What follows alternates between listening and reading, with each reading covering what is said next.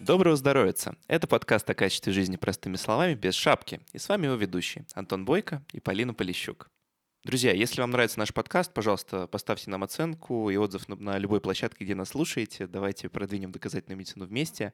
А еще у нас новости. Наш подкаст становится частью новой медиаплатформы Купру. Мы расскажем об этом подробнее в конце, а пока давайте к нашим гостям. Значит, на дворе бушует весна, время, которое захватывает дыхание и вгоняет в краску, но, к сожалению, в прямом смысле, из-за аллергий.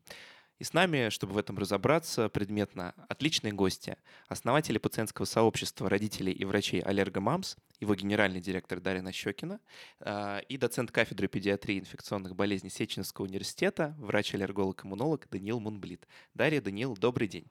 Добрый день, здравствуйте. Здравствуйте. Расскажите, пожалуйста, немного о себе. Чем вы занимаетесь и почему выбрали то направление, которым занимаетесь сейчас?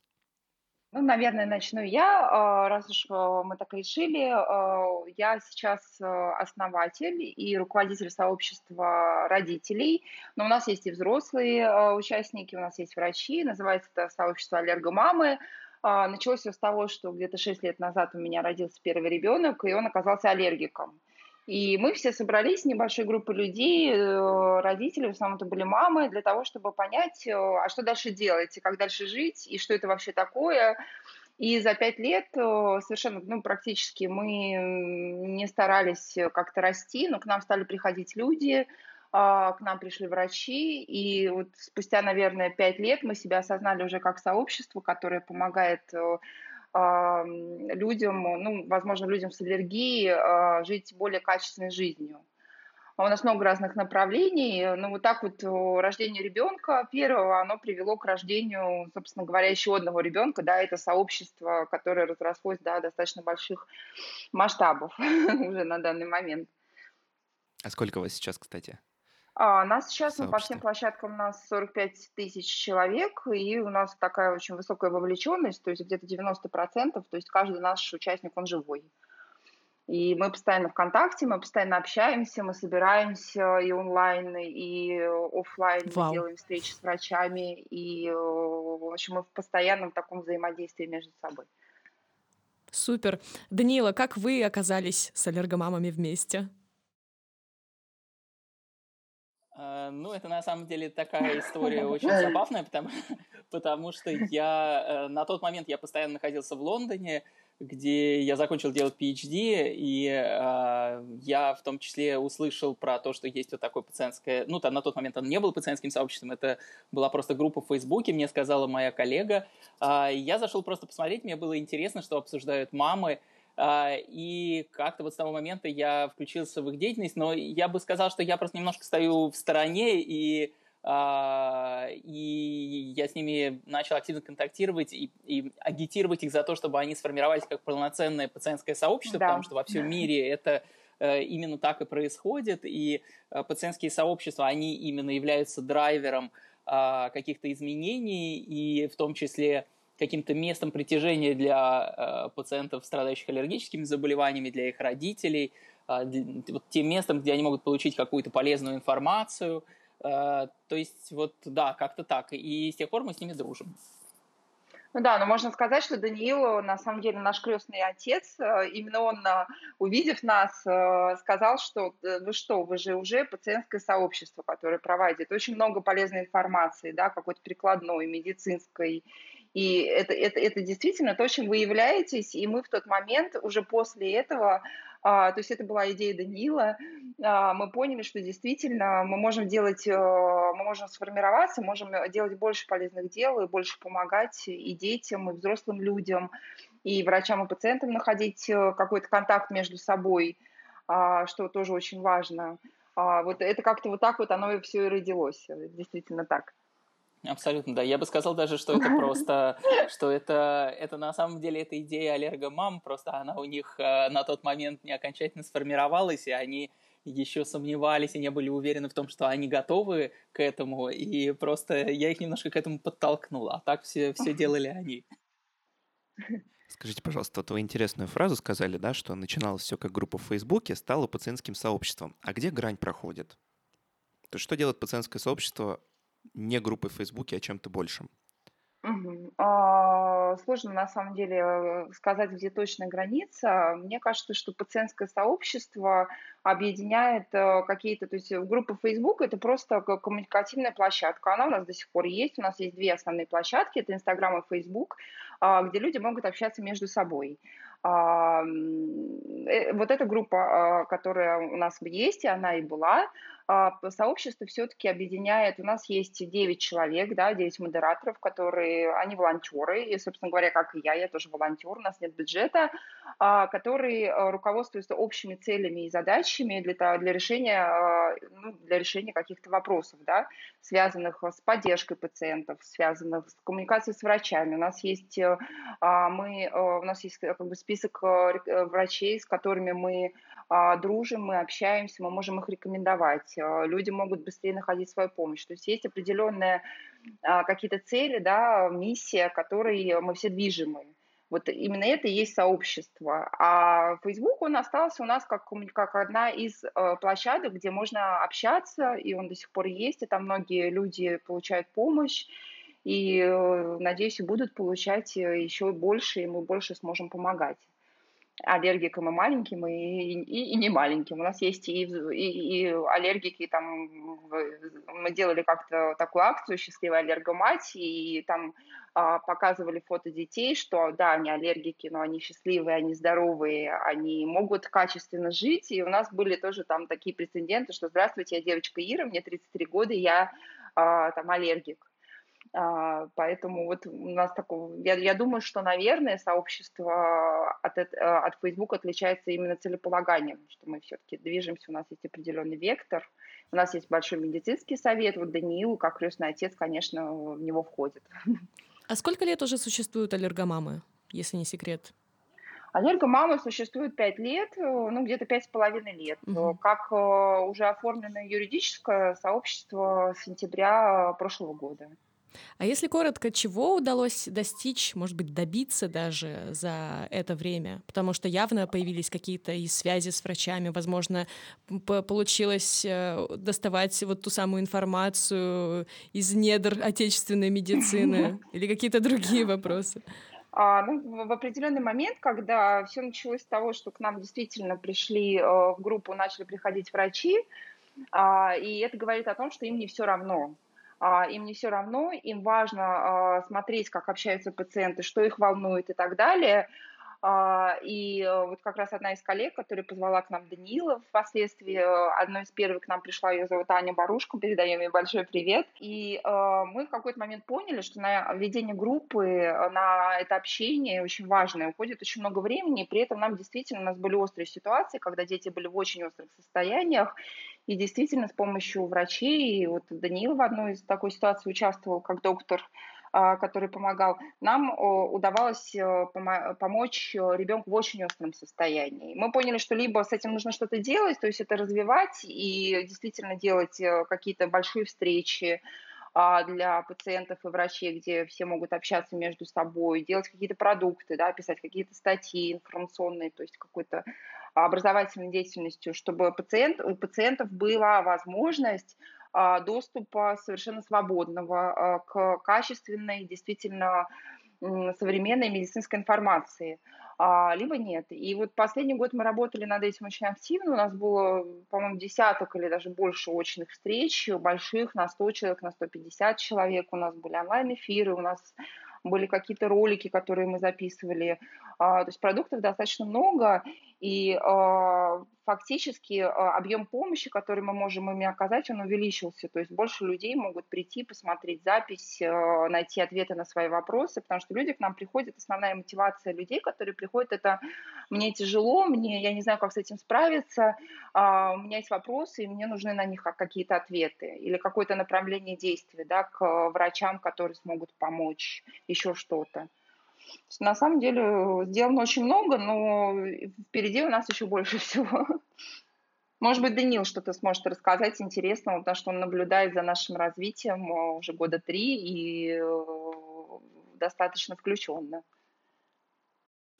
Ну да, на самом деле это очень интересный вопрос, потому что мне кажется, я когда читаю лекции коллегам, я всегда говорю, что я им советую зайти в какой-то из пациентских сообществ и посмотреть, что обсуждают пациенты, потому что очень часто в клинической практике врач сталкивается с тем, что к нему приходит пациент, он с ним общается на приеме, он дает какие-то рекомендации, пациент уходит. Что происходит за э, дверями кабинета в другую сторону, да, то есть когда пациент ушел домой, э, э, врач обычно не знает. Ну, то есть он может, безусловно, в силу своего опыта или знаний судить по тому, э, по состоянию пациента, насколько тот выполняет его рекомендации. Но э, на самом деле, что пациент обсуждает, через какие душевные метания он проходит, э, какое количество врачей он еще посещает. Иногда пациент ему рассказывает, иногда, иногда нет. Какое количество обсуждений ведется между мамами, да, я вот как детский врач могу сказать, что обсуждения между мамами ведутся просто в постоянном, в постоянном режиме, и если этот вот такой ресурс э, информации, э, каким стали аллергомамы, да, потому что опять, э, ну, аллергомамы прошли, безусловно, путь, определенный путь становления в полноценную Э, такого очень высокого уровня пациентскую организацию, на мой взгляд, уникальную для России именно э, масштабом, э, подходом к своей деятельности, репутации, да, то есть они очень следят за своей репутацией, за тем, что они какой контент они предоставляют пациент, пациентскому сообществу, да, то есть это тоже очень важно. Они очень в этом плане хороши. То есть, на мой взгляд, это для России действительно уникальная ситуация. Вот. Но если возвращаться к тому, что происходит, то когда э, пациенты уходят из э, кабинета врача, э, особенно в России, Э, то зачастую получается, э, ну, естественно, это зависит от э, непосредственно от доктора, с которым они общаются, от его квалификации, но что очень часто происходит у нас, в силу того, что стандартизация еще не на самом высоком уровне, не все следуют самым последним рекомендациям мировым в силу большого количества причин, то родители, уходя от врача, они лезут в интернет. Это первое, что они делают. Если они попадают в такой, э, в такой, скажем, очень добрый и э, прекрасный мир аллергомам, то они получают на сегодняшний день очень хорошую, качественную, взвешенную информацию и помощь от людей, которые сами прошли через какие-то тяжелые периоды со своим ребенком, и плюс они уже ознакомились с современной, э, современными какими-то данными на очень хорошем уровне, и плюс они всегда, когда у них возникают вопросы, они советуются с врачами, которым доверяют. Но это не всегда э, именно так. То есть большая часть пациентов, они уходят из кабинета врача, они лезут в интернет, и первое, что они делают, они просто гуглят, или они заходят в Яндекс и ищут информацию. И выскакивает огромное количество какой-то непонятной информации. Она может быть прав- правильной, может быть неправильной, может быть абсолютно устаревшей лет на 20-30, может быть связана с гомеопатией или э, какими-то еще альтернативными вариантами терапии. Дальше они советуются с другими мамами, да, и и начинается порочный круг. Одна мама говорит, да, конечно, тебе правильно все сказали, сказали лечи этого ребенка, своего ребенка именно так. Другая мама говорит, ни в коем случае, ты должна его лечить гомеопатией, гомеопатия спасет мир и так далее. То есть и, и родители, они попадают в ситуацию э, чрезвычайно печальную, когда они реально не знают, э, кому верить, куда им идти, на кого ориентироваться. Вот, и поэтому, конечно, тот путь, как, который прошли аллергомамы и, и, и стали вот организацией, которая может э, попытаться донести до э, mm-hmm. родителей ребенка, либо до пациента какую-то информацию, которая на сегодняшний день есть, э, в, которой медицина мировая располагает на сегодняшний день, они могут попытаться донести эту информацию. Дальше услышит человек, не услышит. Опять же, люди разные, и, безусловно, Э, бывают ситуации, когда люди просто не хотят слышать. Вот. Э, и здесь я, наверное, позволю себе небольшое сравнение, да, а, поскольку я много лет провел в Великобритании, и я делал там магистратуру, потом я делал PhD э, в Империи или в Лондоне. А, и сейчас я половину времени провожу тоже в Лондоне, вот за исключением этого коронавирусного периода, а, я половину времени провожу в Лондоне, в Imperial College, и половину в Москве, в Сеченском университете. Вот я могу сравнить поведение пациентов в Великобритании и в России, и очень большая разница, которая есть именно у наших, наверное, так глобально, в среднем сказать, эм, если так можно, российских пациентов, это э, особенность может быть ментальности, культурологическая какая-то особенность, но наши родители хотят, чтобы их ребенка вылечили. И под вылечили я имею в виду исцелили. То есть, э, когда приходит э, мама с ребенком, и у ребенка, допустим, какое-то хроническое заболевание, которое на сегодняшний день не научились излечивать, то есть, например, атопический дерматит, мы не умеем его излечивать, мы можем добиться хорошего контроля, мы можем снизить э, частоту обострений, а, мы можем улучшить качество жизни ребенка. И с течением времени подавляющее большинство детей перерастет атопический дерматит. Но э, и если в той же Великобритании 99% родителей, услышав это, они скажут, ну, отлично, хорошо, мы все поняли, то есть вот такой у нас план, вот такой прогноз, окей, хорошо. То в России очень многие родители не готовы к этому. Они, если они приходят к врачу, и причем чем более статусный и именитый врач, тем больше они от него ожидают чуда. Даже если мировая медицина на сегодняшний день не придумала этого чуда. Э, что это означает? Это значит, что если они придут к самому-самому э, просвещенному аллергологу в мире, который, естественно, знает, что он не может вылечить атопический дерматит, потому что лечение не придумано, родители не остановятся на этом. Они скажут, ну, все говорят, что он классный, но на самом деле он ничего не знает, он же не смог излечить моего ребенка. То есть мне кажется, что это еще вот важный момент. И когда они слышат это от врача, Э, то они очень сомневаются. Но когда, мне кажется, чем еще очень хорошо эм, наличие э, классных, качественных пациентских сообществ, это то, что когда они слышат это от энного числа пациентов, э, родителей пациентов, которые прошли через это сами, здесь степень доверия выше.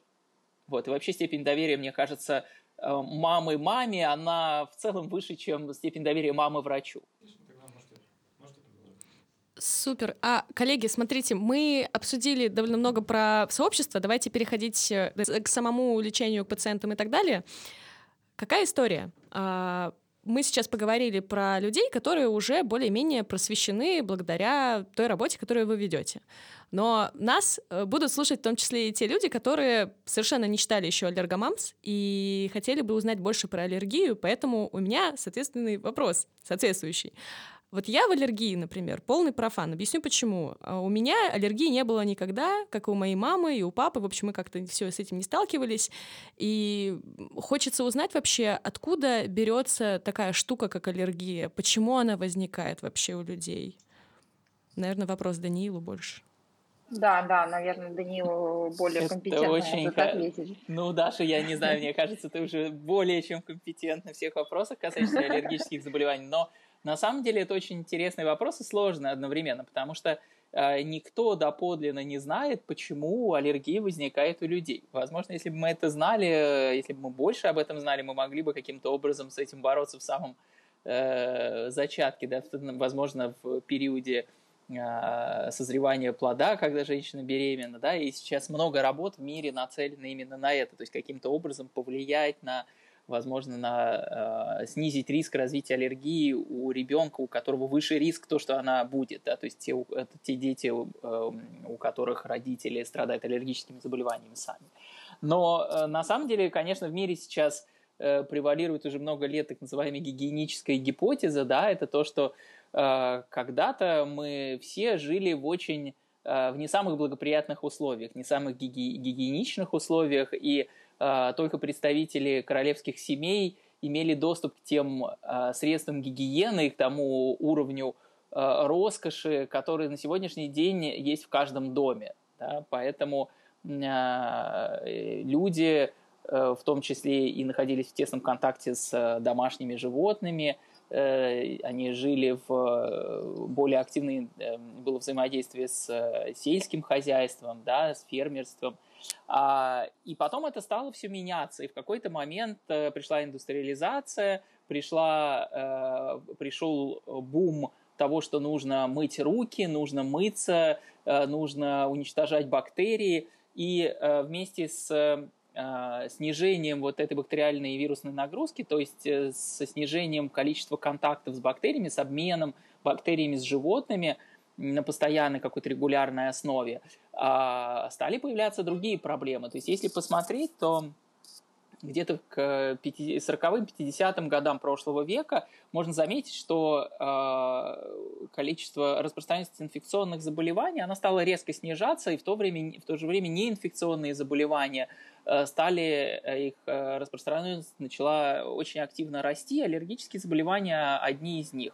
То есть э, чаще всего это связывают именно вот с э, гигиенической гипотезой, то есть что у нас стало меньше воздействия различных микроорганизмов на, на нас и контакты с ними. Возможно, дело в том, что диагностика еще стала лучше таких заболеваний или нет? Ну, если, безусловно, вы абсолютно правы, конечно, если говорить о том росте, который наблюдался, наверное, вот в 2000-е годы, то помимо всего прочего, это, да, вы абсолютно правы, это и диагностика, и я бы сказал даже не, только, не столько диагностика, сколько, возможно, а, активное обучение врачей в разных странах и некий акцент на а, аллергических заболеваниях, да, то есть э, что это есть, что это важно – что этому нужно уделять внимание, что определенные проблемы могут заканчиваться чрезвычайно печально, да, то есть э, тяжелые жизнеугрожающие реакции, допустим, анафилактические у людей с пищевой аллергией или э, пациенты с астмой тяжелой, неконтролируемой, то есть то, к чему, что может прийти, привести к самым печальным последствиям для пациента. А, поэтому, безусловно, с большей осведомленностью врачей и, и диагнозы стали выставляться намного чаще. А чем аллергия в детском возрасте отличается от аллергии во взрослом? То есть, э, как, если, ну, можно ли во взрослом возрасте приобрести аллергию, например? Или это заложено как бы генами, да? Что а, наверняка конечно. популярная точка зрения. А, да, конечно, можно. А, аллергия может возникнуть в любом возрасте и ремиссия. То есть бывает такое, что в 30 или в 40 лет симптомы проходят а, тоже может возникнуть в любом возрасте. Но я думаю, что Данила ответит более компетентно именно как доктор на этот вопрос. Это прям его вопрос. Ну, Даша абсолютно права, есть, конечно, так и есть. Аллергия может возникнуть в любом возрасте, в том числе у взрослых. И есть э, взрослые пациенты, которые, а, у которых никогда в жизни, взрослые люди, у которых никогда в жизни не было реакции ни на что, они абсолютно здоровые люди, никогда их ничего не беспокоило. И потом человек едет отдыхать, и во время а, пребывания на каком-нибудь экзотическом острове он ест а, паэлью, и у него развивается анафилактическая реакция, и потом, когда он возвращается, выясняется, что у него аллергия на креветки, например, да, то есть у него, почему у него развилась аллергия на креветки, ответ на этот вопрос мы, скорее всего, в ближайшее время не получим, да, потому что мы не знаем, но да, безусловно, это у взрослых происходит. Плюс к этому, безусловно, есть еще определенные аспекты, которые связаны с изменением состояния взрослых людей, а точнее женщин, да, то есть в период беременности uh-huh. бывает, что у некоторых женщин, у которых есть а, полинос, аллергический ринит, реакции на, на пыльцу, например, да, или на клеща домашней пыли, если речь идет просто об аллергическом рините, не связанном с сезоном пыления, а, что проявления аллергического ринита становятся либо существенно более выраженными, либо наоборот они уменьшаются на период беременности. А, этому есть определенное научное обоснование, да, потому что в, у беременных женщин происходят определенные иммунологические изменения, которые связаны с а, потребностью перестройки для того, чтобы, а, для того, чтобы не произошло отторжение плода. А, и, э, возможно, именно с этим связано то, что именно в период беременности вот такие изменения происходят с теми людьми, у которых а, уже есть аллергическое заболевание, но оно начинает протекать совершенно по-другому, да, или, например, после беременности а, проявления ослабевают или усиливаются. То есть, да, действительно, это очень э, сравнительно часто происходит во взрослом возрасте тоже. Коллеги, у меня есть капитанский вопрос. Антон, прости, пожалуйста, если я тебя перебила. В общем, капитанский вопрос. А какие основные проявления аллергии вообще есть? Потому что иногда у меня такое ощущение, что их может быть очень много, а может быть очень мало. И поэтому mm-hmm. людям, ну, врачам часто даже сложно диагностировать. Я бы даже, да, пошел от какого-то разделения, там, легкие, средние, тяжелые, да, и примеры, потому что наверняка медицинская наука знает очень много э, проявлений разных, там, степеней и так далее. Ну, наверное, сразу можно сказать, что э, у нас в стране, опять же, так исторически сложилось, что аллергии называют все. Да. А, и, да, я как раз хотел сказать, Даша, наверное, это подтвердит. То есть, а, стандартные фразы это у моего ребенка кожное высыпание, это аллергия, у моего ребенка нарушение стула, это аллергия, а у моего ребенка заложило нос, это аллергия. То есть, в принципе, все что угодно, это может быть аллергия. Я не буду сейчас углубляться, но доходит до иногда до смешных вариантов. Я э, каких только вариантов не слышал в отношении того, что считают аллергией. Э, на самом деле перечень аллергических заболеваний, э, он достаточно узок. И очень, но важно отметить, что поскольку это настолько уже в крови наших людей называть все аллергией, э, что аллергией называется все, что угодно, абсолютно. Все Поэтому, нетипичное, ну, что происходит, все нетипичное, что происходит, э, почему-то, да, почему-то сейчас это такая, видимо, еще активная тема, что все к нам приходят люди, у которых, с которыми произошло что-то, а, и это обязательно аллергия. Действительно, ну, практически любые симптомы, хотя это, это, это не так.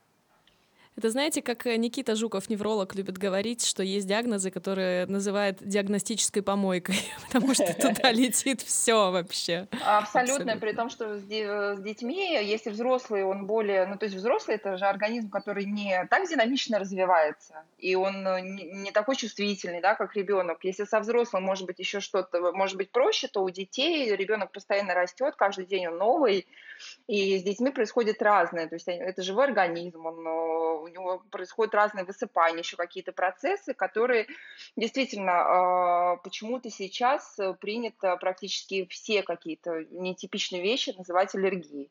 Э, при том, что когда мы начинали, это было 5 лет назад, 6 лет назад, э, как раз сообщество это началось с того, что у меня, у старшего сына были нетипичные проявления аллергии, бескожных высыпаний, и об этом, наоборот, не было информации никакой. То есть понять, что у него гастросимптом, гастроинтестинальный симптом аллергии, а, ну, мне потребовалось фактически, наверное, целый год потратить на это для того, чтобы понять, э, что с ребенком происходит. Тогда было очень мало информации. И, а сейчас происходит абсолютно другая ситуация. То есть за 5-6 лет мы видим, э, что э, настолько, видимо, перенасыщен с одной стороны, хорошо, появилось очень много полезных блогов, очень многие врачи, действительно добросовестные врачи ведут блоги, которые а, приятно читать, в которых правильная информация, они делают это в свободное время. А с другой стороны, появилась куча информации, а, совершенно да, какой-то неправдивой и не медицинской, и в результате а, получается так, что если раньше, возможно, была а, диагностика как бы сниженная, то сейчас мы получаем гипердиагностику, а, когда каждый ребенок и каждый человек, который приходит, он приходит с там, фразой «у меня аллергия», начинаешь разбираться, мы начинаем разбираться, спрашивать, какие у человека симптомы, а, как он себя чувствует, с чем он эти симптомы связывает. И, как правило, не у всех, далеко не у всех, действительно, ну, это похоже на то, что, вот, что, что есть аллергия на самом деле. А разве лабораторная диагностика не закрывает этот вопрос достаточно безапелляционно? Потому что, ну, как-то это все так на домыслах. Нет, да? Нет. Нет, а, сейчас Даниил, мне кажется, Даниил расскажет, это очень интересная вещь. Да. С одной стороны, она закрывает, а с другой стороны, совершенно нет. Интересно. Да, потому что, к сожалению, к сожалению, нет, э, э, мы не лечим анализы. И на самом деле, если взять э, если взять диагностику аллергических заболеваний, то, наверное, многие коллеги считают, что 90-95% а, э, диагнозов аллергологии – это сбор анамнеза, то есть это общение с пациентом и выяснение того, э, какие симптомы у него появляются, в какой ситуации, насколько они выражены и так далее. То есть лабораторные анализы в данном случае, они служат нам лишь э, а, они нам помощь, да, они дополнительная поддержка нашим каким-то умозаключениям. Дело в том, что очень многие э, анализы, результат... дело в том, что есть такое понятие, как сенсибилизация. Сенсибилизация – это когда организм вырабатывает антитела, которые называются иммуноглобулин И или иммуноглобулин Е, их называют в России часто. А, и, но наличие этих антител к определенным, а, к определенным белкам, это могут быть к определенным аллергенам, это могут быть аллергены, которые встречаются в пище, это могут быть аллергены, которые встречаются, встречаются в окружающей среде, какие-то аэроаллергены, то есть клещ домашней пыли, либо пыльца. Но дело в том, что наличие само по себе этих антител в крови человека, оно не обязательно говорит об наличие э, аллергии у этого человека. А, а говорит оно о наличии аллергии только если э, при этом есть еще симптомы у человека, определенные проявления. которые нужно соотнести с этими результатами анализов. А, и плюс к этому, к сожалению, как и все другие, как и многие другие лабораторные тесты, у них есть э, определенная степень погрешности. То есть иногда оно выявляет антитела э, у тех людей, у которых на самом деле их нет, и наоборот – то есть, да, есть, э, э, как у любого теста, есть своя чувствительность, специфичность, да, то есть есть, э, скажем так, способные тенденции к ложноположительным или ложноотрицательным результатам. Это всегда, всегда и везде, практически во всех областях медицины это присутствует.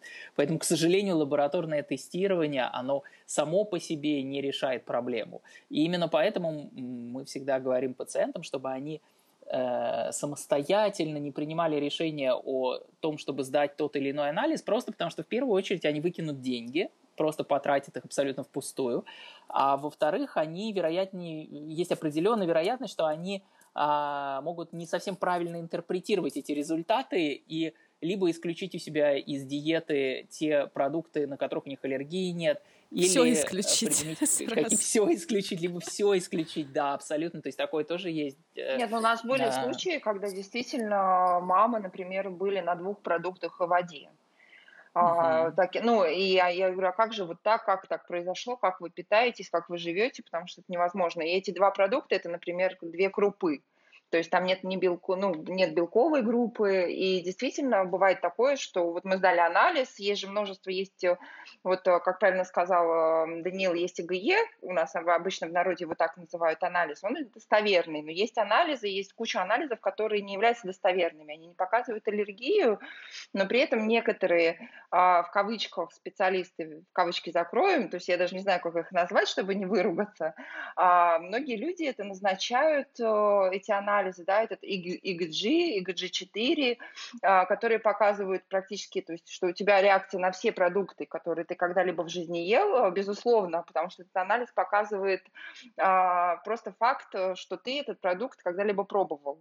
И э, это интерпретируется неправильно, интерпретируется, что у человека реакция вот на все вот это. Люди исключают все продукты, у них очень сильно снижается качество жизни. Действительно, у нас есть случаи, когда взрослые люди на такой диете проводят год, например. А, и это очень тяжело. То есть мы, сейчас мы сидим дома, и понятно, вот какая-то социальная активная жизнь, она сейчас не очень актуальна, но ведь мы все понимаем, да, что ребенок ходит в детский сад, э, на дни рождения, взрослый человек ходит в рестораны, к друзьям, я не знаю, в гости, тоже на дни рождения. И вот такое, ну, как бы исключение еды, это на самом деле очень серьезный шаг, и это очень серьезный фактор, который все-таки достаточной степени снижает качество жизни. И для того, чтобы это сделать, нужно иметь действительно а, такое очень важное, серьезное какое-то основание. А, не говоря же, там есть еще Monaco Health, еще какие-то жуткие тесты, которые совершенно к аллергии не имеют никакого отношения. У нас часто очень бывает, когда приходит человек а, в группу а, спросить совета, у него 10 результатов анализов а, на руках 10 результатов посещения врачей, вот он это все держит веером и спрашивает, а что мне делать? То есть и все это плохо... бесполезно. И все это, как правило, как правило, да, просто выкинутые деньги, и ладно уж деньги, но если это ребенок, то это достаточно инвазивная процедура, то есть ему делают забор крови, то есть это достаточно неприятно. В общем, это все, это, э, мы и начали вести э, вот Инстаграм, у нас был только Фейсбук, мы начали вести Инстаграм после того, как увидели, что там происходит. То есть люди пьют БАДы, они, э, там, там есть какие-то совершенно несусветные тексты о том, что какие-то а, там, я не знаю, дыры в кишечнике, все вот это вот везде воспаление, все идет изнутри. То есть это, это действительно не соответствует никакой медицинской информации, и человек, сталкиваясь с этим, он не всегда может, не имея медицинского образования или какого-то ну, какого-то да, долговременного знания, он не всегда может правильно понять, а что правда, а что нет.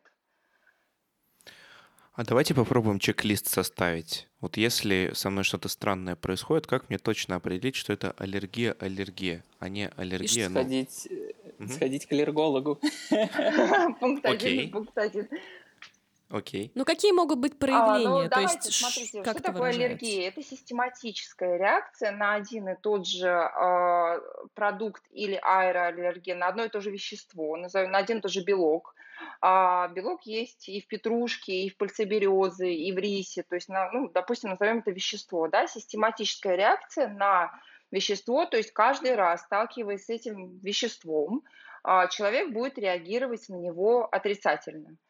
А, и это не зависит от того, эта реакция не зависит от того, съел человек чайную ложку этого продукта или съел целую тарелку, или у некоторых реакции могут развиваться даже при вот готовят яичницу, например, и вот в парах э, вот эти вот молекулы белка, и человек реагирует отеком, например, на даже вот на пары, да, при приготовлении продукта, но из раза в раз на одно и то же вещество должна быть систематическая реакция, которая проходит в течение, происходит, может произойти, точнее, в течение 48 часов. То есть если а, реакция произошла на третьи сутки, то есть мы поели шоколадку, а на третьи сутки у нас появилась какая-то я не знаю, покраснение на коже, то к шоколадке это вряд ли уже будет иметь какое-то отношение.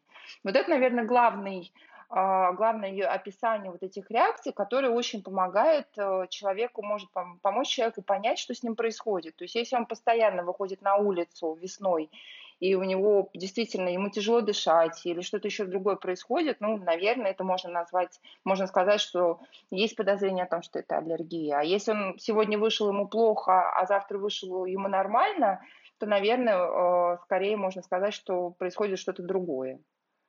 Давайте еще раз упростим. Смотрите, э, с какими проявлениями чаще всего мы можем иметь дело, и наоборот, не иметь с ними практически да, ну, вообще никакого дела, да? А, то есть это может быть зуд, э, возможно, одышка, какие-то покраснения, высыпания на коже. Что мы еще выпускаем? Что вот добавить в этот список можно? Я думаю, вы, то, что вы перечислили, действительно чаще всего, если мы говорим о детях, если мы говорим о новорожденных малышах, то это в первую очередь э, проявление атопического дерматита, да, то есть это сухость кожи, очень выраженный зуд, а, какие-то э, кожные высыпания в характерных зонах. Опять эти зоны, они будут в характерных частях тела, но эти, эти зоны поражения будут очень отличаться в зависимости от того, сколько, какой возраст, какой возраст ребенка. Да, но чаще всего это локтевые сгибы под коленями, это естественные складки, а, особенно у малышей. И мы говорим о высыпаниях характерных, о зуде и о э, сухости кожи у этих детей с атопическим дерматитом. Потом у нас есть крапивница, то есть когда человек контактирует с чем-то, он съел что-то, он, он оказался, у него аллергия на пыльцу, и у него открытые участки э, тела, и, допустим, у него может, ну и много на что может быть крапивница, есть, есть масса причин тому, и не только аллергических, и не столько аллергических, бывает по-разному, но крапивница. То есть человек съел э, ужин, и через 15-20 минут у него появились э, такие э, высыпания по типу ожога крапивы, опять, опять это сопровождается зудом выраженным, а, да, это еще один вариант. То есть какие-то проявления со стороны кожных, э, со стороны кожи, да, может быть отек, э, опять же, выраженные отеки, которые у нас в народе по-прежнему называют отеками квинки. Чаще всего их сейчас называют ангиоотеками во всем мире, и в России в том числе. Но от родителей по-прежнему можно часто достаточно услышать вот отек квинки. А, э, опять же, это просто реакция со стороны кожи, да, то есть это отеки локальные. Ну и, безусловно, со стороны дыхательной системы может быть а, может быть бронхообструкция, то есть это сужение просвета бронхов, то есть это свистящее дыхание, это кашель, это э, затрудненное дыхание, одышка. Здесь может быть масса действительно проявлений. Со стороны желудочно-кишечного тракта какие-то изменения характерные стула, опять же диарея, самое, наверное, частое, да, это, это, это, наверное, действительно диарея, изменение характера стула очень выраженные. Если же мы говорим о каких-то тяжелых Э, гастроинтестинальных проявлениях аллергии, то это может быть и э, очень обильные, очень выраженные изменения, такие как обильная слизь э, в стуле или даже появление крови в стуле. Вот. Но опять же, на самом деле, вот я сейчас их перечислил, все эти симптомы, но они есть у огромного количества других заболеваний.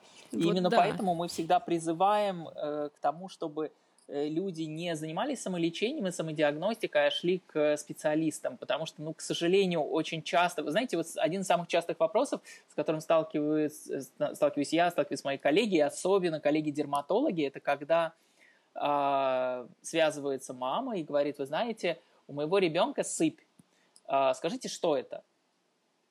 Я вам, ну, я, я, вам, я вам скину фотографию, посмотрите, скажите, что это. Э, на самом деле, ну, э, это не совсем профессионально. Понятно, что бывают разные ситуации. Сейчас она особая, да, когда мы сидим на карантине. Бывают ситуации, когда люди живут в очень удаленных регионах, они жалуются на то, что у них нет специалистов в этой области, которые могут им помочь. А, и, конечно, здесь приходится, наверное, идти, идти на уступки и, пытаться им помочь как-то дистанционно. Но вот когда есть возможность э, посетить врача, а, ожидать, что просто магическое слово у моего ребенка сыпь сразу же откроет причину, почему она и с чем она связана, что это за заболевание, это, в общем, очень далеко от истины. Ну да, это как Лору позвонить по телефону и сказать, доктор, у меня болит горло, да? Абсолютно, именно так, вы, знаете, есть такой вопрос, а что такое анафилактический шок? простыми словами. Отек Квинки это же, это, это же тоже частный пример, правильно? Ну, а, а, отек Квинки на самом деле, вот почему, э, почему мне и, опять же, многим моим коллегам не очень нравится, и мы пытаемся всячески, а, всячески эм, Э, продвинуть идею и мысли о том, что нужно вообще уйти от такого понятия, как отек квинки, а, потому что отек квинки очень долго использовался в нашей практике, и это привело к тому, что отек квинки и анафилаксия или анафилактический шок, это, эти понятия смешались. А угу. это не совсем, это совсем неправильно, потому что а, отек квинки сам по себе это ангиоотек, то есть это наличие а, отека, а, который может локализоваться где угодно, он может быть изолирован или может быть в сочетании с чем-то еще.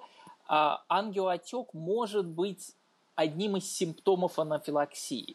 То есть э, при комбинации с чем-то еще, например, с э, бронхообструкцией, да, с затруднением дыхания или с э, какими-то выраженными проявлениями острыми со стороны желудочно-кишечного тракта. Но сам по себе ангиоотек, если он не локализуется в области Э, в области дыхательных путей или если нет выраженного ангиоотека языка, который, я не знаю, перекрывает, опять же, каким-то, или там отек гортани, например, да, э, если это изолированный отек руки, или отек ноги, или отек Ухо, бывало, губы, бывает. Ухо, ухо, да, ухо, абсолютно ухо. есть. Масса. Но самое классическое, наверное, губа. То есть вот это очень часто у ребенка отекает губа, родители в шоке.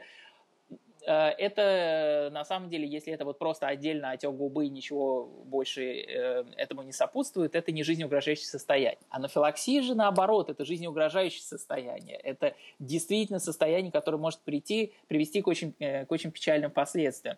И анафилаксия, смерти. Ну, к смерти, да. На самом деле здесь нужно выдерживать всегда некий баланс, потому что, да, анафилаксия – это жизнеугрожающее состояние, да, оно приводит к смерти. Однако оно приводит к смерти чрезвычайно редко. То есть э, даже если у человека развилась э, анафилактическая реакция, и у него не оказалось под рукой адреналина, чтобы себе вколоть, э, что в России, опять же, распространенная ситуация, потому что присручек с адреналином у нас нет, и это тема отдельного разговора, почему нет, как допускается такое, что шприц-ручки с адреналином не присутствуют на российском рынке, кто, э, э, почему это происходит, кто несет за это ответственность. То есть вот это отдельно интересный вопрос. Но поскольку вот, вот и тема следующего выпуска. Да, но поскольку шприц-ручек с адреналином у нас, э, к сожалению, нет, то, в общем, ситуация, когда человек когда аллергик э, может оказаться вот в, под, в подобном э, состоянии и не иметь под рукой адреналина, она более чем вероятна. А, и, э, но, но нужно сказать, что в подавляющем большинстве случаев анафилаксия не заканчивается смертельным исходом. Вот. То есть это просто, чтобы, э, если мы посмотрим на э, ту статистику, которая идет по большинству исследований во всем мире, анафилак... риск умереть от анафилаксии на самом деле не так велик. Но, безусловно, он есть. Ну, тут очень сложный, на самом деле, очень сложный баланс. Мы когда все вместе общаемся, да, и с врачами, и это очень важно, когда врач и пациент общаются вместе на одной площадке, потому что это позволяет, вот очень часто говорят про compliance, да, потому что аллергия – это очень рутинное заболевание, как правило. То есть пациент, э, это взрослый человек или родитель, э, выполняет да, какие-то вещи. Если у него ребенок, должен рутинно, постоянно делать какие-то вещи или рутинно исключать продукт, следить э, за этим и так далее.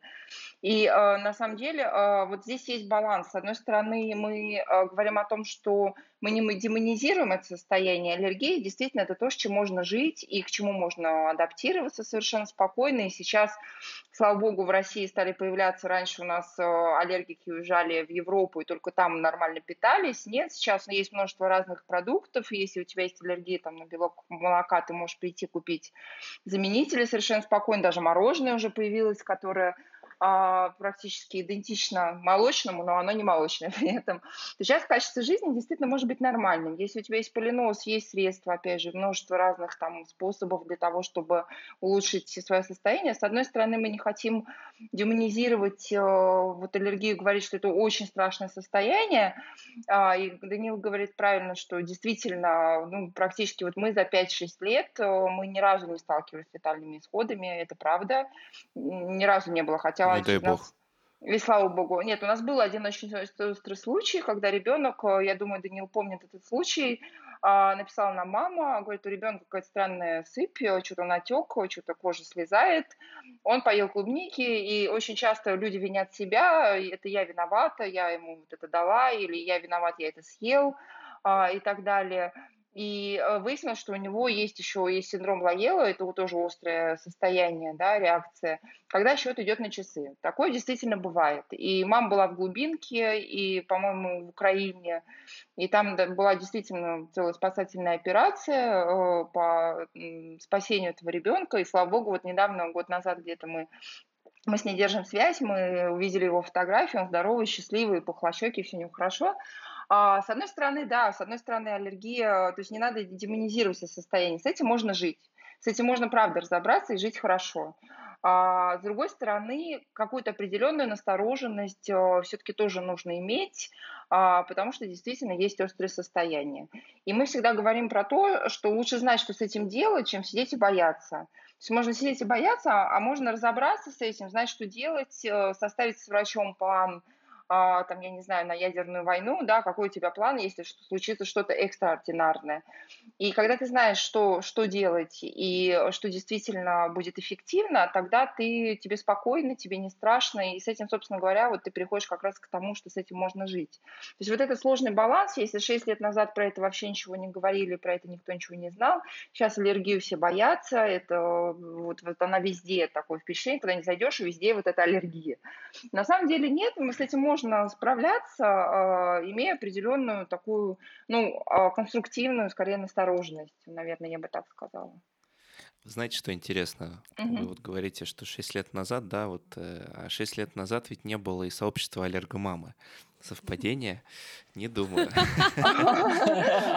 Видите, как э, интересно. Знаете, какой вопрос есть? Вот про аллергию, про понятие поговорили весьма плотно. Есть же еще понятие непереносимости. В чем да. разница? Она вообще есть или это, в принципе, то же самое? Ну, а вот как я раньше сказал уже, да, говорил, мне э, здесь есть, безусловно, большая разница. То есть аллергия, в основе аллергических заболеваний лежит э, иммунологический механизм. То есть это определенная работа иммунной системы. Непереносимость чаще всего это а, определенный э, недостаток каких-то ферментов, да, то есть чаще всего. Я уже приводил пример, это, допустим, лактазная недостаточность, да, самый, наверное, распространенный пример, да, или, или же, допустим, может быть, а, непереносимость глютена, да, то есть, но совершенно по механизму они разные. И именно поэтому при непереносимости вы не столкнетесь с ситуацией анафилаксии. А, и чаще всего, опять же, если мы говорим про непереносимость пищевых каких-то э, компонентов, да, ингредиентов, речь идет о проявлении со стороны желудочно-кишечного тракта это вздутие живота, это повышенное газообразование, это изменение характера стула. А, вот, то есть чаще всего, эм, чаще всего это именно такие проявления. Действительно, они зачастую для пациента, э, каким термином ты это называешь, как врач, это не столь существенно, наверное. Хотя, безусловно, это зависит от э, конкретного пациента, Мне очень, безусловно, со взрослыми здесь совершенно другая история, потому что многие взрослые, они хотят очень узнать, какой у них диагноз. И мне, мне наверное, вот на ум приходит Эм, история, которая мне больше всего понравилась, которую профессор Стивен Даром в Лондоне рассказывал, она э, очень хорошо характеризует некоторых взрослых пациентов, когда к нему приходил пациент с, э, взрослый пациент с аллергическим ринитом, очень тяжелым, и он его лечил, а Стивен Даром один из ведущих специалистов, абсолютно потрясающий э, взрослый аллерголог, и он его лечил и так, и так, и, и вот у него Э, и никак, вот терапия не работает, и все плохо, и он ему говорит, вот доктор, скажите, вот все-таки вот что у меня, что у меня за ринит, почему у меня такие проблемы с, с носовым дыханием, и э, Стивен ему говорит, ну, вы знаете, я вынужден признать, у вас э, идиопатический ринит. А идиопатический – это значит, что мы не знаем причины. Но слово очень красивое – идиопатический ринит. И он ему говорит – доктор, спасибо, я теперь знаю, у меня идиопатический ринит, это же прекрасно. Доктор, вы просто супер, спасибо вам большое. Вот, и после этого ринит у него да. прошел, да? Такое, такое тоже бывает. Но здесь еще такой, э, на самом деле, здесь такой вопрос баланса. Очень часто, вот э, с чем мы сталкиваемся, да, к нам приходит мама, то есть такая мама очень, да, которая волнуется за своего ребенка она, она как бы, а, очень часто она не сама по себе такая.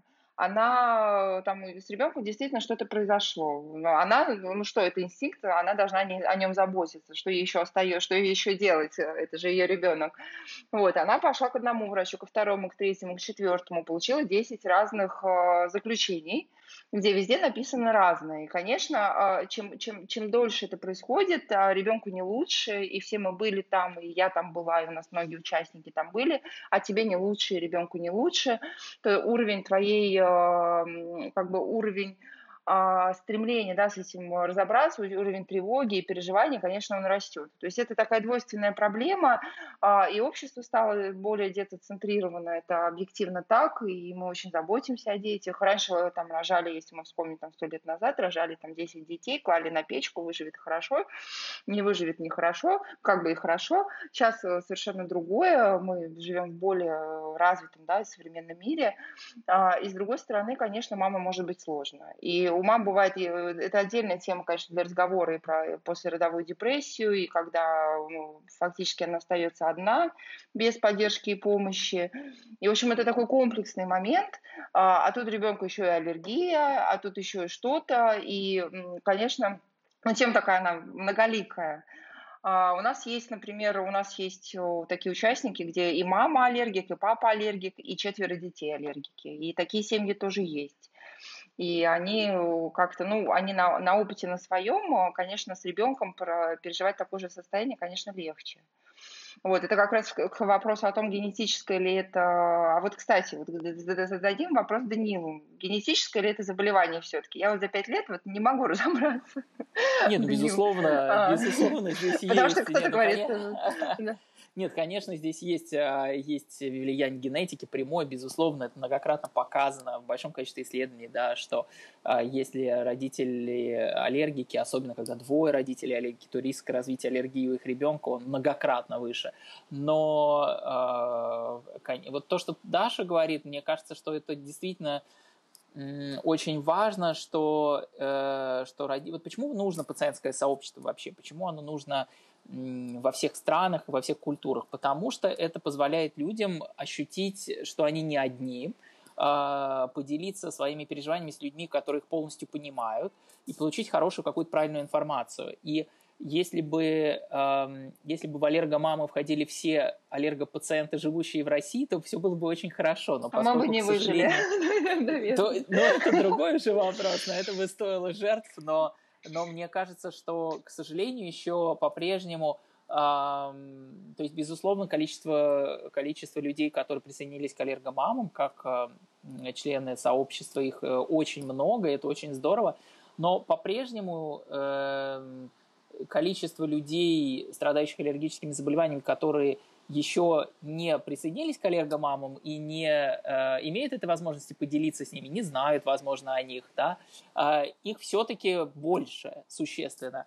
И, э, и это большая беда, потому что и тогда э, они ищут информацию там, где лучше не искать, э, что приводит к, как раз вот к тем печальным и запущенным случаям, о которых Даша говорит, да, когда родители прошли. Ну и опять я вынужден признать, я бы хотел сказать что-то другое, но вынужден признать, что, конечно, чем дальше от Москвы и других, некоторых других крупных городов, тем хуже ситуация, тем более э, в темные века мы откатываемся с точки зрения э, э, практики зачастую, да, то есть мы видим и э, бесконтрольное применение сорбентов, которые нигде в мире не применяют для лечения аллергических заболеваний, и огромное количество врачей, назначающих ферменты, э, которые тоже нигде в мире не применяются. А Почему так происходит? Это, наверное, тема совершенно другого разговора. Ну, Россия но большая страна. Это так. Да. Россия большая страна. Да, мы очень плотно поговорили о том, что такое пациентские сообщества, что такое аллергия, да, какие проявления бывают, что в принципе делать, да, там, как э, люди с этим справляются. Вот лично у меня остается вопрос: а, глютен. Насколько эта штука так вредна, как об этом говорят? ну, и насколько безглютеновые продукты, хлеб и так далее, в принципе, в общем, насколько это реально нужно? И не, не слишком ли там вес этой проблемы аллергии на глютен? Или, или, кстати, речь здесь, наверное, о непереносимости идет даже. В общем, насколько это все сбалансированно и равномерно. Можете вот установить, так сказать, четкую фактуру, чтобы Даша, слушатели я... могли поддержать разговор? Я боюсь, Даша, это, я... я боюсь говорить. Давай, расскажи, расскажи. Я прям, я чувствую, что ты хочешь. Мы хотим. А, слушай, существует, ну я, я буду говорить честно, а, вот, э, существует действительно много различных, я даже не знаю, как их назвать, концепций, где глютен э, просто какой-то сотрудник мирового заговора, и все болезни от глютена, и э, глютен есть везде, и э, э, очень многие люди обещают, что исключение глютена и 5 БАДов там, с известного сайта, они излечат всех. Ну, э, я каждый раз вот на это, очень, очень много на это людей, человек, когда читает, он не может разобраться, он не врач, он, не, он и, в принципе, не обязан разбираться, да, где правдивая информация, где нет. А я каждый раз говорю на это то, что если бы все, э, э, если бы э, во всем был виноват глютен, то мы бы жили все прекрасной жизнью. Мы бы его исключили все, и никто бы не болел. Ну, почему же такого не происходит? Действительно, есть состояние, а, есть и непереносимость глютена, а, есть... Э, и, кстати, никто не догадывается, что, ну, почему-то не задумывается, что в пшенице, например, есть еще глиадин, ну, есть другие белки. Почему именно глютен? Ну, вот это загадка. А, Форма у него такая. А, какой-то, да, плюс краси... такое еще яркое слово, я не знаю, все вот аюрведические разные концепции натуропатов и вот этих всех людей, они строятся вокруг глютена. А, вот, но по большому счету действительно очень редко, но бывает аллергия на глютен она встречается редко. То есть глютен – это не белок. Вот есть большая шестерка аллергенов, э, которые статистически чаще всего на вот эти продукты бывает аллергия. Вот глютен не входит в эту большую шестерку, входит пшеница, но в пшенице много белков, и э, там не только глютен, однозначно. А есть непереносимость глютена, есть такая болезнь, как целиакия. О ней стали говорить в последнее время достаточно часто. А целиакия, при целиакии действительно нельзя есть глютен вообще, то есть никакой, даже следы, и там действительно это не аллергия, это действительно а, очень редкое и достаточно трудоемкое такое заболевание. И, возможно, стали говорить часто про целиакию, и как-то вот это все стало транслироваться после этого, что глютен яд, и, все, и наркотик, и сахар, и молоко еще к ним. А, вот, это три разных состояния. Они встречаются достаточно редко, э, и это правда. Дети реагируют на глютен и взрослые достаточно редко. То есть за все время у нас таких только было несколько участников, у которых была действительно реакция. А глютен просто нужно было выбрать какого-то такого мрачного, такого серого кардинала, вот, для всяких э, коммерческих концепций, вот почему-то это глютен. С другой да. стороны, ну, кто-то кто-то должен был, э, это что-то должно было быть, э, да, вот, вот это глютен. Я не знаю, как Даниил, что Даниил скажет про это. Ну, я просто поддержу Дашу, полностью с ней согласен. это некая такая большая страшилка, которая во многих странах э, ходит, бродит, и, и глютен зло, от него все зло, и все, и все заболевания, э, если они есть у ребенка, они на нем ухудшаются и дети с э, Еще любой аутизм, проблемой, аутизм, да, как же, абсолютно, да. Я как раз о нем хотел сказать, да, но с аутизмом тут тонкий момент, потому что, несмотря на то, что действительно, эм, э, потому что эм, Безусловно, сейчас э, можно только порадоваться, что в Россию пришла концепция доказательной медицины. Э, с ней же пришло то, о чем мы с Дашей говорили часто и говорим с коллегами – определенные маркетинговые ходы, такие как доказательный врач, доказательная клиника. Вот. Ну, я надеюсь, что, в общем, всем адекватным людям понятно, что такого понятия, как доказательный врач, не существует, такого понятия, как доказательная клиника, не существует. Есть либо врач, который просто э, квалифицированный, либо врач, который Э, в курсе э, мировых тенденций и обладает определенным багажом современных знаний. Врач менее, возможно, квалифицированный или там, менее знающий, но это всегда так было и всегда так будет. А, э, но здесь важный момент еще то, что Безусловно, когда приходит какая-то тенденция, и она становится модной, она становится, помимо всего прочего, коммерчески привлекательной, приходят и определенные какие-то крайности, связанные с ней. И э, да, безусловно, нужно э, все пропускать через призму существующей доказательной базы. Однако нужно не забывать о том, что есть еще и психологические составляющие, культурологические, особенности социальные какие-то. Если, например, говорить о родителях детей, страдающих аутизмом, это, это, это трагедия. То есть это трагедия для родителей, для семьи, они живут э, очень непростой жизнью, у них очень, э, у них очень а, особенно у нас в стране, да, где поддержка э, семьям с такими детьми, страдающими аутизмом, она существенно менее развита, особенно в масштабах именно страны как страны, нежели э, чем на Западе. И мне кажется, что вот, э, эм, скажем, если мама с ребенком, страдающим аутизмом, она говорит, вы знаете, я вижу, что моему ребенку становится чуть лучше, когда он сидит на безглютеновой диете, я бы не стал ей говорить, вы знаете, это все бред, потому что нет доказательной базы. Потому что здесь нужно всегда соблюдать баланс. Да? То есть, э, если это последняя психологическая какая-то отдушина семьи, это исключение глютена в этой ситуации, то я бы не стал их за это порицать совсем. Интересно. У нас, кстати, выпуск есть э, подкаста. Как раз мы разговариваем с мамой девочки, у которой расстройство аутистического спектра. Вот, если кому-то из слушателей интересно, можете полистать, посмотреть. Спасибо. Мне стало понятнее. Теперь любую, так сказать, вечеринку с вином, э, если зайдет тема, я знаю, как элегантно ответить на этот вопрос. И включить подкаст без шапки. Коллеги, про лечение все-таки вопрос. И, наверное, сначала даже не про лечение, а про котов. А, звучит забавно, но мне каждый, каждый раз очень жалко котиков, которых э, чуть ли не выпинывают на улицу после того, как в семье рождается ребенок, и вот э, врач говорит, что вот э, у вас вот ребенок, поэтому э, на всякий случай лучше кота или собаку или кого-то там исключить. И со взрослыми такая же история бывает, что вот у человека аллергия, и, в общем, надо животное убрать из дома. При этом, насколько я знаю, есть исследования, в которых э, есть результаты того, что если в семье есть котик, то в какой-то момент э, симптомы аллергии могут сильно уменьшиться. В чем прикол? Объясните, пожалуйста, насколько я права или не права. Стоит ну, ли негодовать на эту тему? Мне кажется, здесь зависит от, от изначальной постановки вопроса. То есть, если мы говорим о... Здесь есть две ситуации. Ситуация номер один, когда у человека уже есть аллергия на кошку. Да, это взрослый человек или это ребенок, но у него уже есть, уже она развилась, эта аллергия. Конечно, в этой ситуации держать дома кошку, особенно если это выраженные проявления, особенно если мы говорим о бронхиальной астме, я бы, честно говоря, не посоветовал. А, и плюс к этому, э, опять же, убрать аллерген кошки из дома чрезвычайно сложная э, проблема. Даже после э, профессиональной чистки он сохраняется на протяжении долгих месяцев.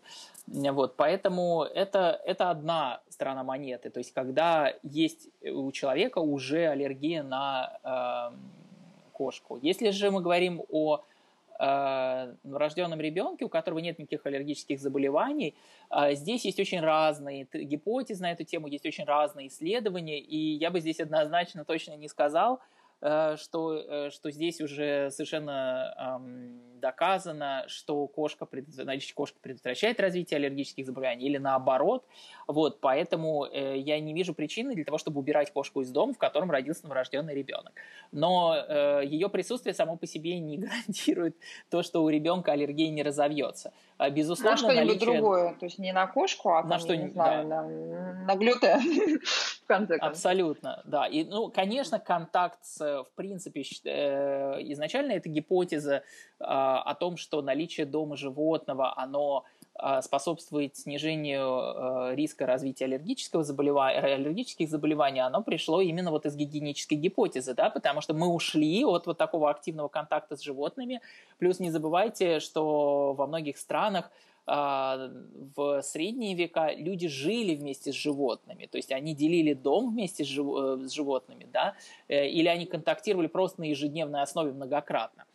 Поэтому я все жду, когда наконец кто-нибудь проведет хорошее исследование. То есть мы с коллегами все обсуждали, но мы боимся, что в России нас не поддержит в этом этический комитет. Но э, мы бы очень хотели протестировать, например, а, а, а, насколько наличие теленка повлияет на развитие аллергии у ребенка, если он будет жить с ним с детства. Вот прям вот заселить телят в дома московские.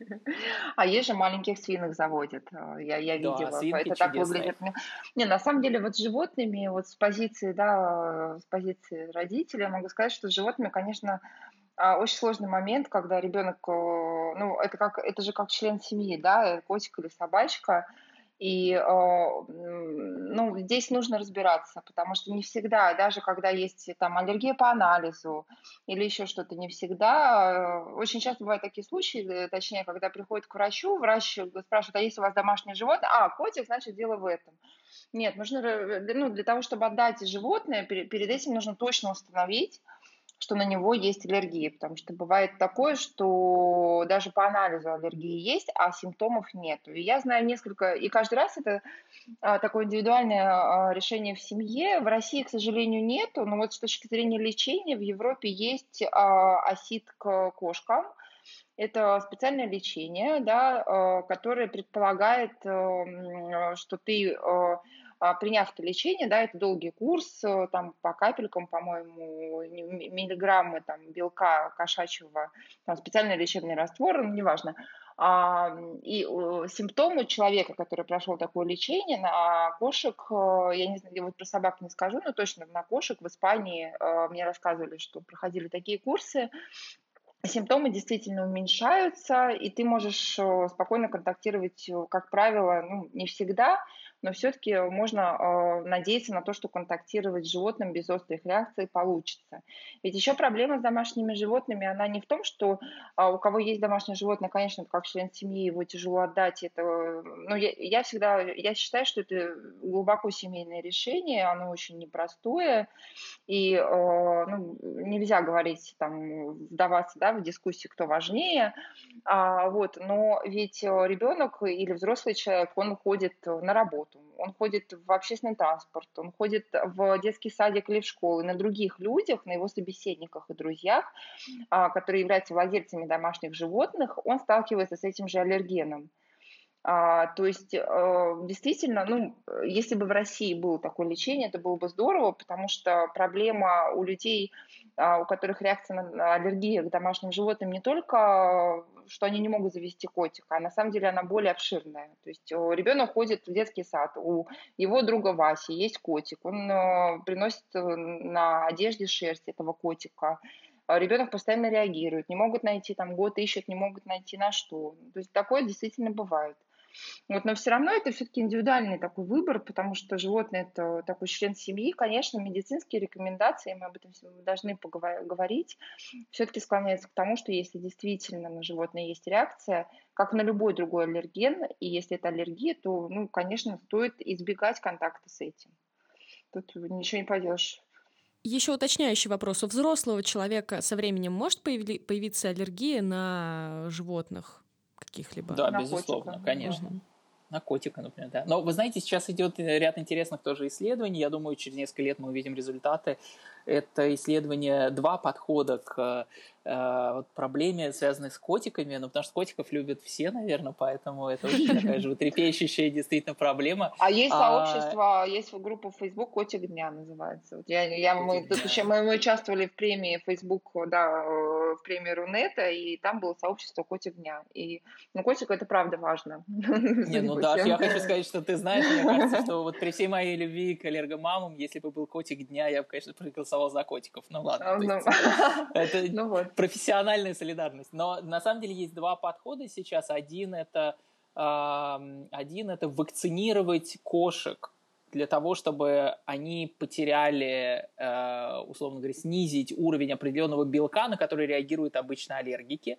То есть вакцинировал кошечку, и вакцинированная кошечка живет с тобой, и ты на нее не реагируешь, на эту конкретную кошку. Это вариант номер один. Вот было такое исследование опубликовано где-то, наверное, год-полтора назад. И есть еще работа, которой занимается профессор Валента э, здесь в Сеченском университете и в университете Вены. Они разрабатывают вакцину э, для вакцинирования людей. То есть э, тебе, тебя вакцинировали, и ты больше на кошек не, ре, не реагируешь. То есть это и то, и другое очень интересные такие подходы, которые, которыми сейчас активно ученые занимаются. То есть, возможно, в какой-то момент мы придем к тому, что захотел кошечку, пришел, сделал прививку, ушел, купил кошечку и счастлив. Это было бы Классное здорово. будущее. Да. Да, прям хочется посидеть и помечтать, что все коты были, что все коты были счастливы. И все-таки про лечение. Давайте коротко, может быть, э, пройдемся по тому, какие сейчас методики есть, потому что э, у меня в какой-то момент просто уже кружится голова от того, что там моноклональные антитела, там какие-то современные поколения антигистаминных препаратов, еще что-то там. В общем, э, в какой момент врачи могут назначить какое-то устаревшее лечение, вроде как, и в какой момент могут сказать, нет, вам вот ничего не поможет, кроме вот этих вот э, моноклональных антител, условно. Ну, мне кажется, что моноклональные антитела, это вы сразу перешли прямо на уровень вот самый последний, да, когда действительно это э, пациенты, которым нужны моноклональные антитела, да, э, это, это единичные пациенты, это эксклюзив. А, и, безусловно, это очень э, э интересный подход, очень э, активно продвигающийся подход, и во многих заболеваниях это произвело революцию – особенно если мы говорим про аутоиммунные заболевания, при, про, ревматич, при, про ревматологические заболевания определенные. Но а в аллергологии, э, если говорить вот о, например, аксаларе, амализумаб, это анти-IgE э, препарат, э, он действительно применяется у пациентов с тяжелой астмой, и это очень-очень небольшое количество пациентов. Это маленькая группа пациентов. Во-первых, это безумно дорогие препараты да, во-вторых, э, они объективно нужны очень, маленького, э, очень маленькому числу э, пациентов, страдающих астмой. Если мы говорим про хроническую крапивницу, опять, безусловно, Навартис активно работает, и мы видим это и на, на европейском уровне тоже, что Навартис очень активно продвигает. Амализумаб – это э, действующее вещество, и это анти-IgE моноклональное антитело, и, безусловно, действительно очень хороший препарат, с большим уважением к нему отношусь, но сейчас мы видим, что он активно продвигается у пациентов, например, с хронической крапивницей в Европе, в России в том числе, но а, опять же, если говорить, например, о пациентах с хронической крапивницей, есть очень небольшое количество пациентов, которым он реально нужен. Вот, то есть, э, если говорить вот именно об этой последней линии терапии, то есть это, это единичный пациент, которым на самом деле он нужен. А вот. Я удивлюсь, если среднестатистический э, педиатр или аллерголог э, э, регулярно в своей практике назначает этот препарат. Вот, то есть это скорее остается вот э, федеральные центры, да, научно-исследовательские институты, крупные э, какие-то центры э, специализированные э, городского уровня, да, 52-й больницы у взрослых, больница Спиранского у детей, там да.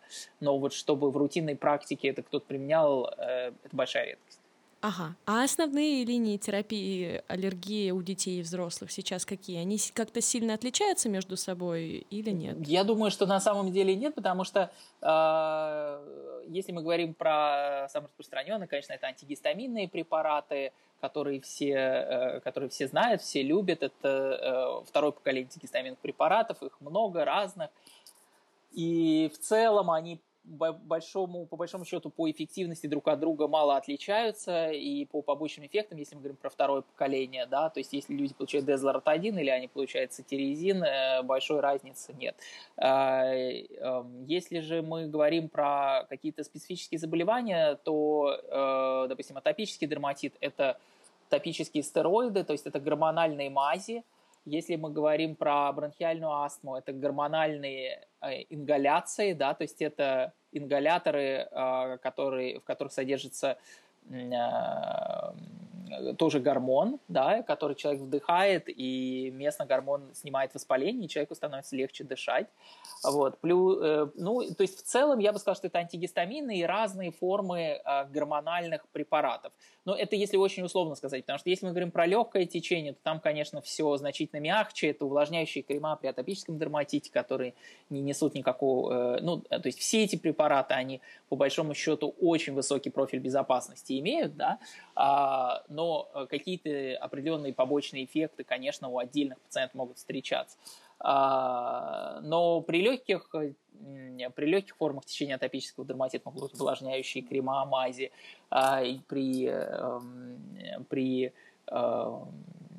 аллергическом рините это могут, может быть просто промывание носа солевым раствором, да, если очень-очень слабо выраженные симптомы.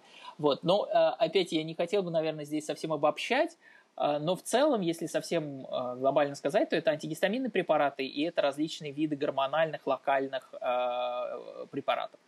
И последний уточняющий вопрос. Как понять, э, есть ли какие-то красные флажки некачественного лечения, которые могут э, прописать человеку, да, то есть вот человек смотрит назначение, и там что-то не то.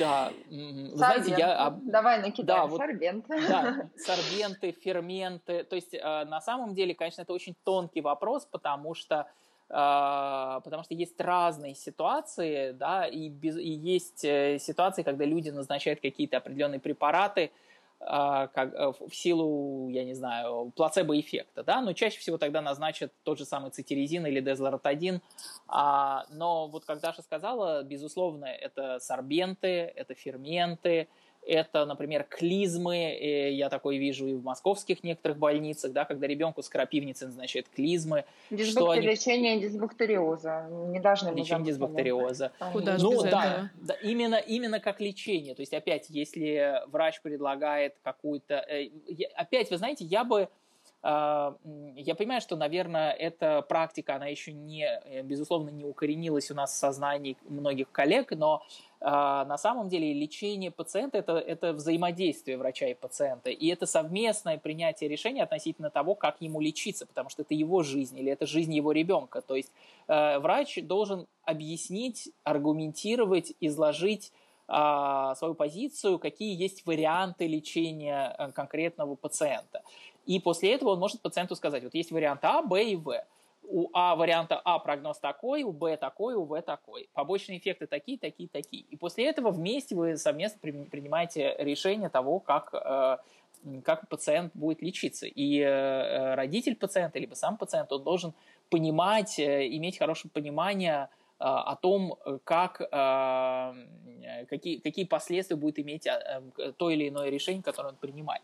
И э, в этой ситуации, конечно же, э, конечно же, бывает, что э, бывает, что э, врач не аргументирует, скажем так, он говорит просто вот лечитесь этим.